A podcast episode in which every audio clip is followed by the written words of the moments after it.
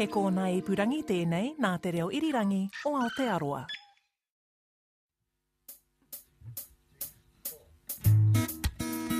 I have seen um, psychologists create absolute magic and miracles in terms of people's lives.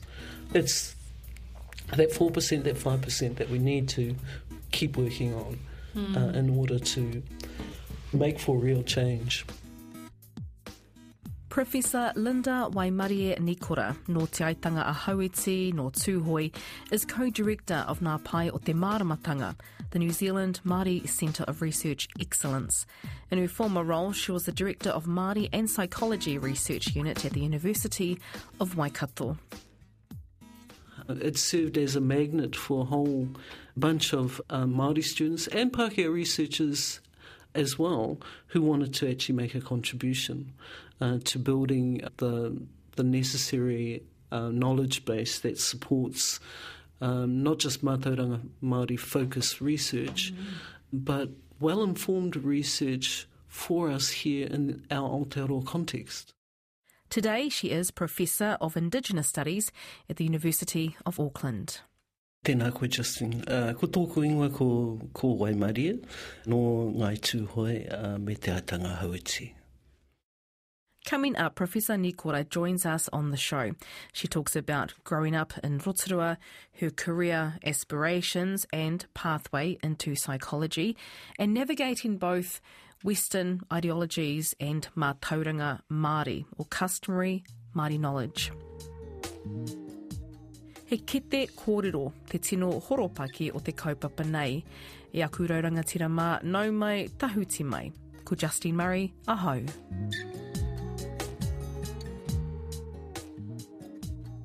Nā kete mā tauranga, Māori scholars at the Research Interface, published by Otago University Press, is a collection of writings from 24 Māori scholars.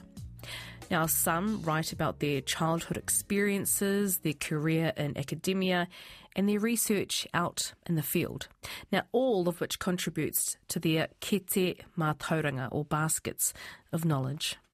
So, what was the, the, the genesis of this book? I guess for Māori academics and scholars uh, in New Zealand, there's there's what we call or refer to as an academic whakapapa. Mm.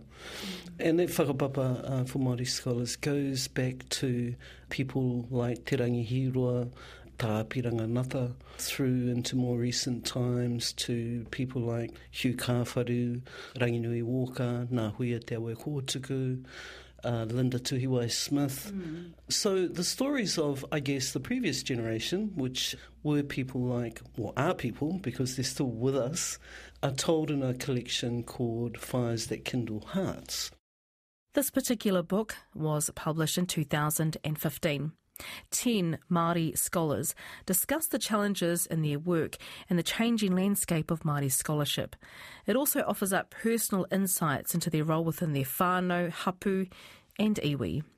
Drawing on this book as a bit of a springboard, Ngā Mātauranga was timely given the rise of new academics in New Zealand, that it was important to start telling their story because it's a very different story to the story of those who went before. Uh, you'll see in the book that there are scholars in there from every major institution in Aotearoa, New Zealand, yeah. across a whole myriad of disciplines, you know, at the coalface, at the interface, beavering away at bringing Mātauranga Māori, Māori experience, knowledge, and ways of doing things into their discipline work in order to provide a better training experience for students who are within those disciplines, mm. as well as to answer old challenges in new ways. Raised in Rotorua, becoming either a fireman or having a career in the military were a couple of career options Linda considered. Now, her father was on the Urewera National Park Board, who would often travel to Gisborne, Wairoa, and Waikaremoana.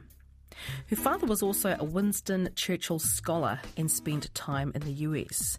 Her mum, no Te Aitanga was a teacher. It's 1981. the Springbok tour. Protesters invade the rugby pitch in Hamilton. And it stirred up reaction in the crowd. They haven't gone over the fence yet. They're standing on the fence down in front of me, down to the left of our position. Please starting to run into position. One's. From this event that sparked political upheaval, the racism Linda experienced at work would be, as she describes in the book, the push she needed to head to university. Now, since that time, Linda has forged a career in academia whose specialty interest is the development of Indigenous psychologies and the aspirations of Māori. Her research includes Māori ways of mourning, or tangihanga, Māori identity development, cultural safety, homelessness, and Māori mental health and recovery. Linda and I sat down for a kōrero at the library space in Rotorua. If you think about it, the challenges that face humanity have been persistent challenges over time.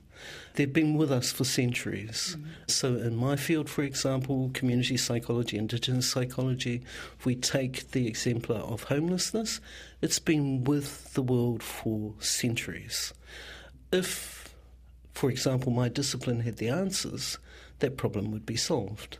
It's not solved, and what that means is that my discipline perhaps holds some of the answer, but not all of the answer. So, Mātauranga Māori is new in terms of the Western establishment, not new to us. And so, in my discipline, you know, it, it, brings the possibility of being able to look at old problems in new and different uh, ways with the prospect of being able to perhaps meet some of those challenges mm. and make a difference in people's lives. Yeah, because I just while you're talking, I'm thinking of Linda Tuhiwai Smith's research around uh, kaupapa Māori theory and that kind of framework about how researchers should work, or Māori researchers should work with it. You and I know that, that being in the Māori world um, with our whanaunga and relatives at the marae and engaging in our communities, we do so on the basis of there being different rules and different ways of doing things. And so we grow up inherently knowing what those things are. Some of us have to do a little bit of homework along the way, uh, especially when we sort of put a foot in the wrong, wrong place. You know, there's ways and means that our whānau and communities have to helping us along the right path. So those um, taken for granted aspects of working in the Māori world, being in the Māori world, are not taken for granted within the Western Academy. Uh, so much of the work around kaupapa Māori theory mm. has certainly been helpful for Māori researchers and scholars, but possibly was more of a pushback on the Western Academy, a way of creating space uh, and saying to um, Western researchers, perhaps you need to clean your act up uh, in terms of how you engage with us uh, in order for your research to be more productive and meaningful. The intention of this was to what? Uh, obviously, I think and would hope that it would provide inspiration for for whānau and particularly those who have never been to university. Mm. It opens the window on our lives and experiences in going to university.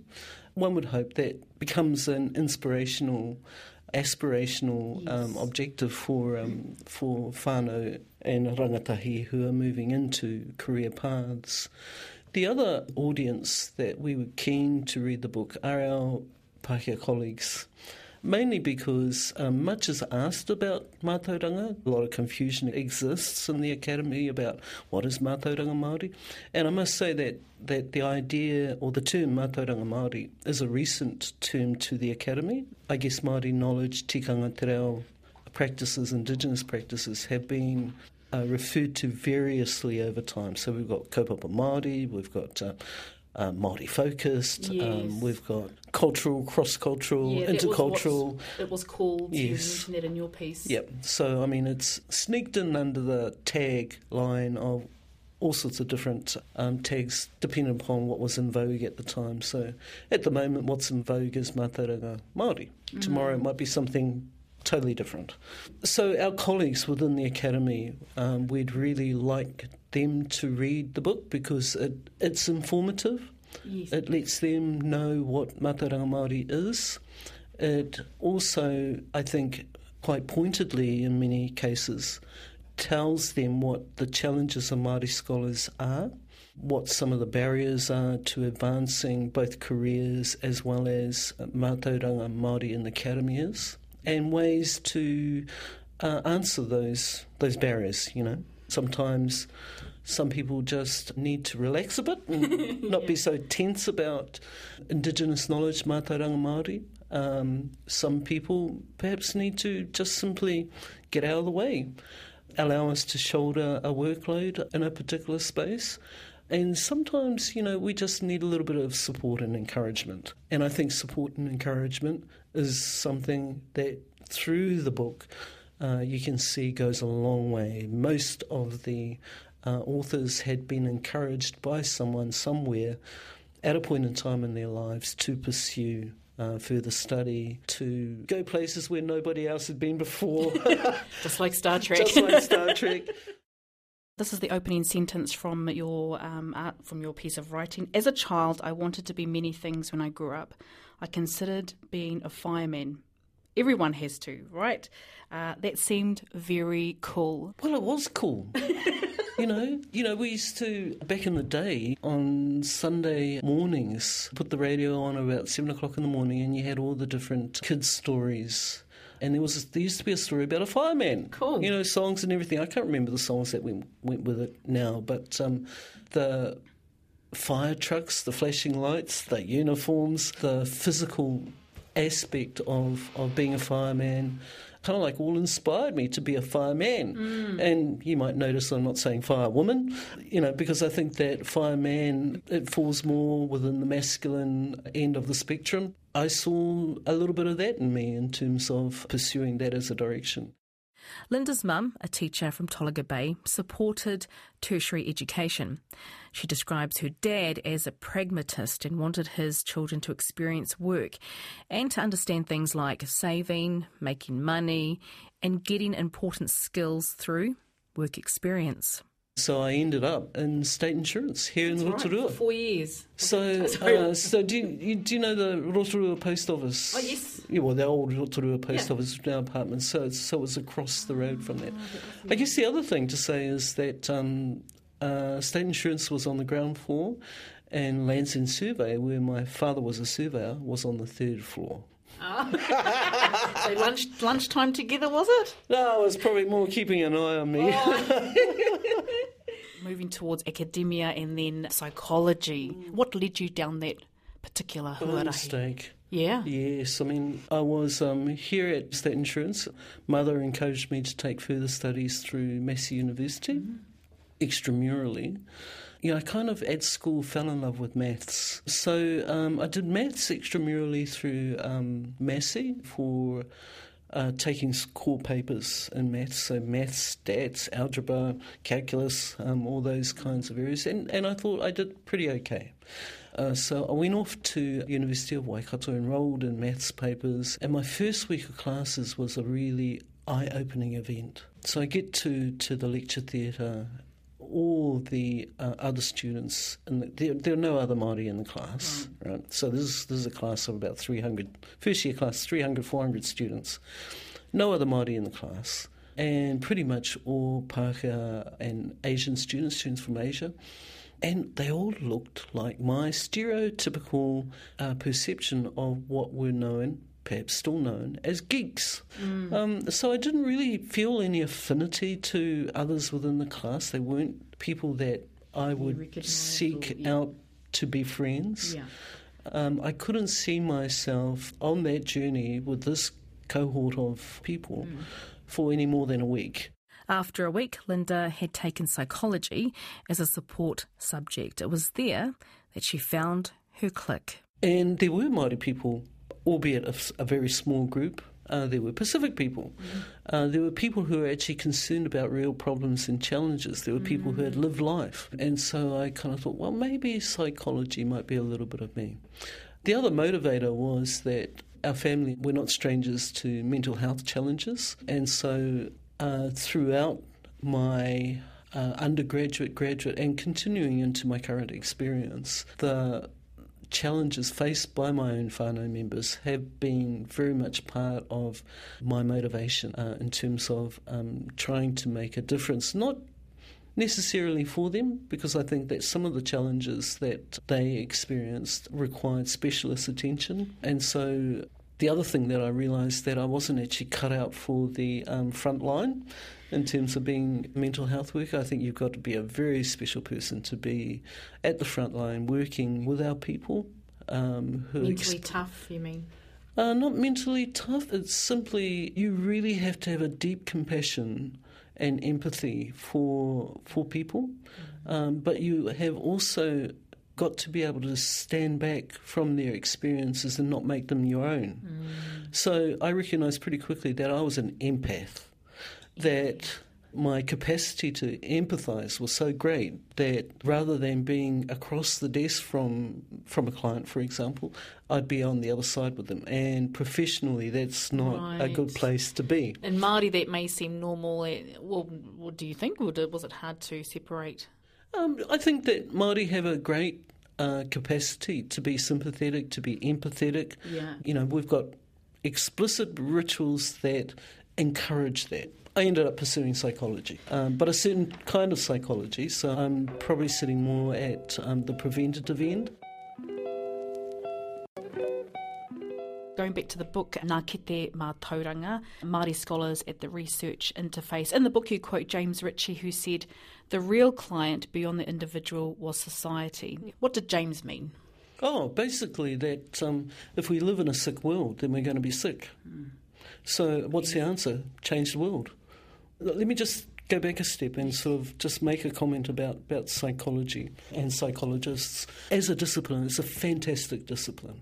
I have seen um, psychologists create absolute magic and miracles in terms of people's lives.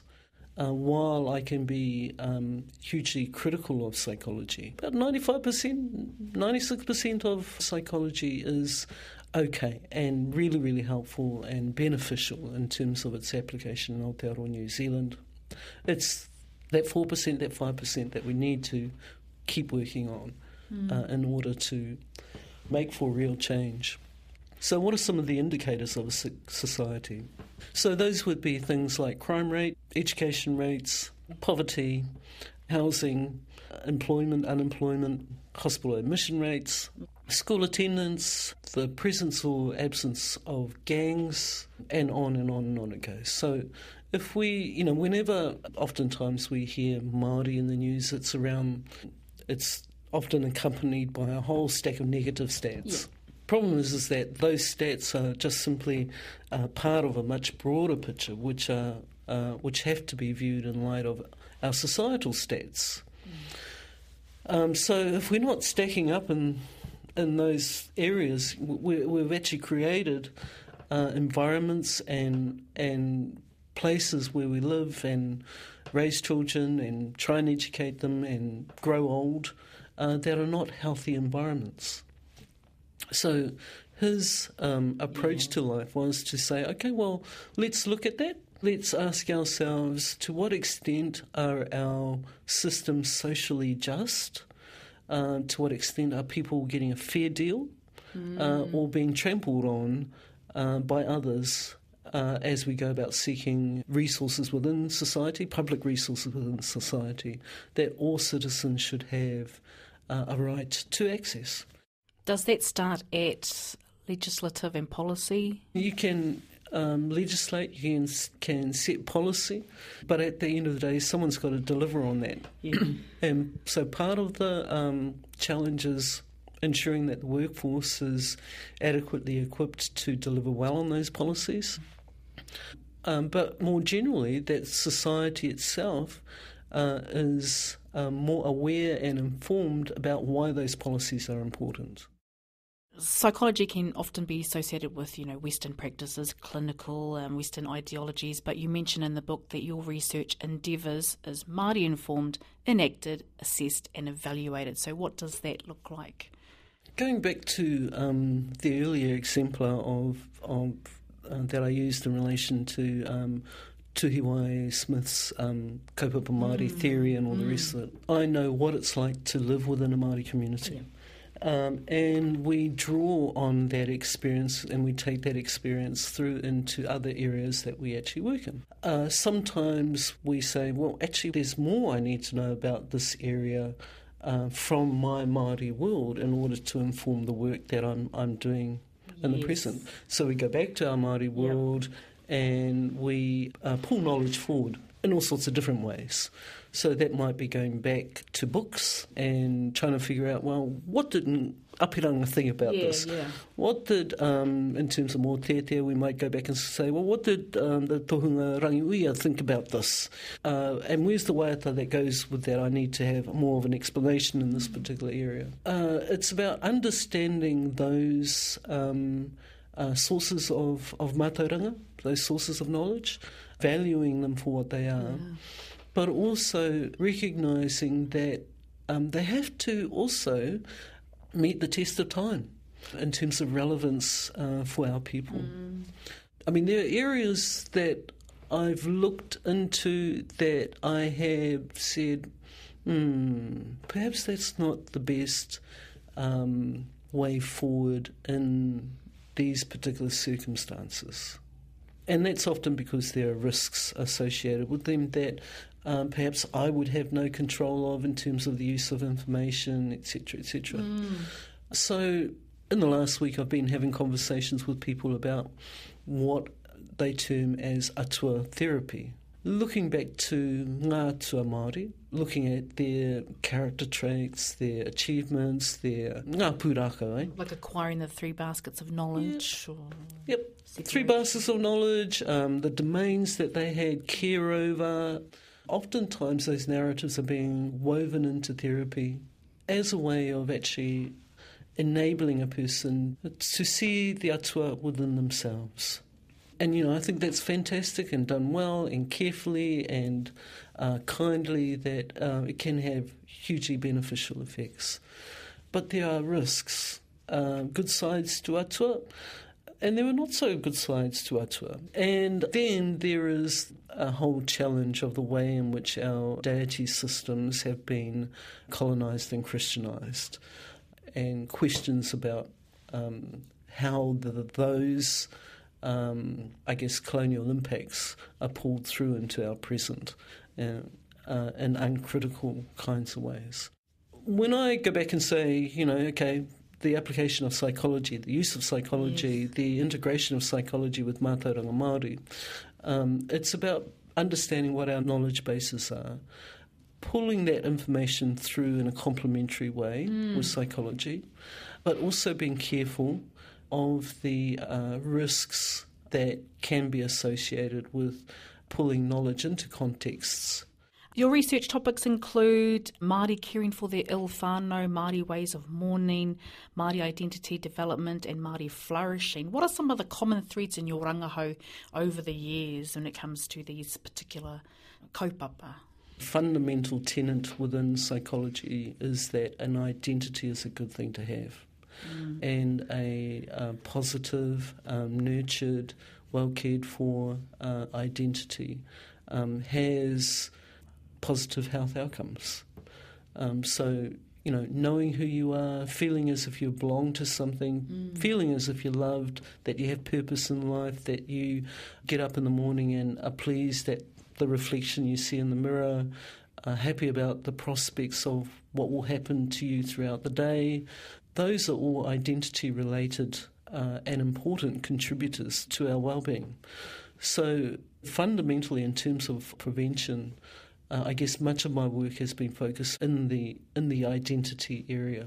So, you know, when we come to looking at ways of mourning, tangihanga, um, looking after our whānau and and whatnot, then under all that is a question of who am I? What do I want to become? Am I happy with with my life? Am I happy with the relations that I have with other people? Tēnā koe, Professor Linda Waimarie Nikora, no Te Aitanga a Tūhoe, Co-Director of Ngā Pae o Te Maramatanga, the New Zealand Māori Centre of Research Excellence, Professor of Indigenous Studies at the University of Auckland and co-editor of the book Ngā Kete Mātauranga, Māori Scholars at the Research Interface, published by Otago University Press. In the meantime, make sure to subscribe to the podcast. Search RNZ Te Ahi on Spotify or iTunes or wherever you access your podcasts. To listen to this and previous shows, head to rnz.co.nz forward slash Te Ahi Kaa. Ka te ake mō tēnei wā, tēnā tātou katoa.